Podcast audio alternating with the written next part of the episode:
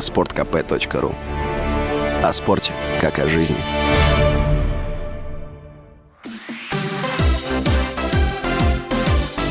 Новости спорта. Олимпийский комитет России утвердил состав сборной на Олимпиаду в Китае. Это 212 спортсменов, из них 103 женщины и, как вы догадались, 109 мужчин. Список не обнародовали полностью до самого конца, потому что уже даже на флажке вносили изменения. Так вот, в последний момент стало известно, что у фигуристов вместо Михаила Калиды поедет Евгений Семененко. Дело в том, что Миша несколько дней назад почувствовал себя плохо, сдал ПЦР, и он оказался положительный. Напомню, что зимняя Олимпийские игры в Пекине пройдут с 4 по 20 февраля.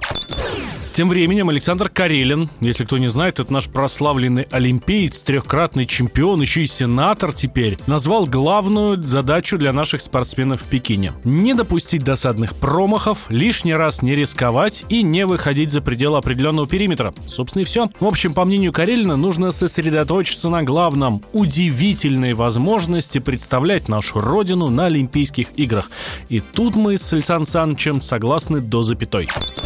И теперь о теннисе. Испанец Рафаэль Надаль вышел в полуфинал Australian Open, того самого, куда со скандалом не пустили Новака. В общем, пока Новака нет, Рафа в пяти сетах победил представитель Канады Дениса Шаповалова. Впереди у него победитель пары Гаэль Манфис Матео Берретини. Ну а мы, в свою очередь, будем болеть за Даниила Медведева, он тоже играет в одном из четвертьфиналов. Australian Open с призовым фондом в 54 миллиона долларов завершится 30 января. Действующий победитель серб Новак Джокович. Он не смог на турнир заявиться после того, как власти Австралии аннулировали его визу, а потом и вовсе с позором депортировали.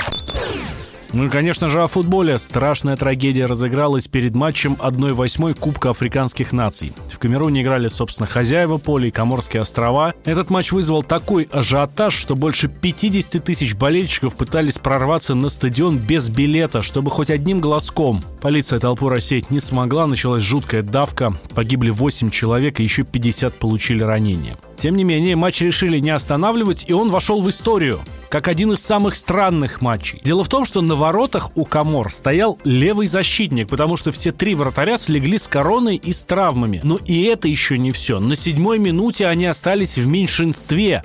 И что вы думаете? Проиграли с разгромным счетом? Фиг вам! Да, проиграли, но всего лишь 2-1.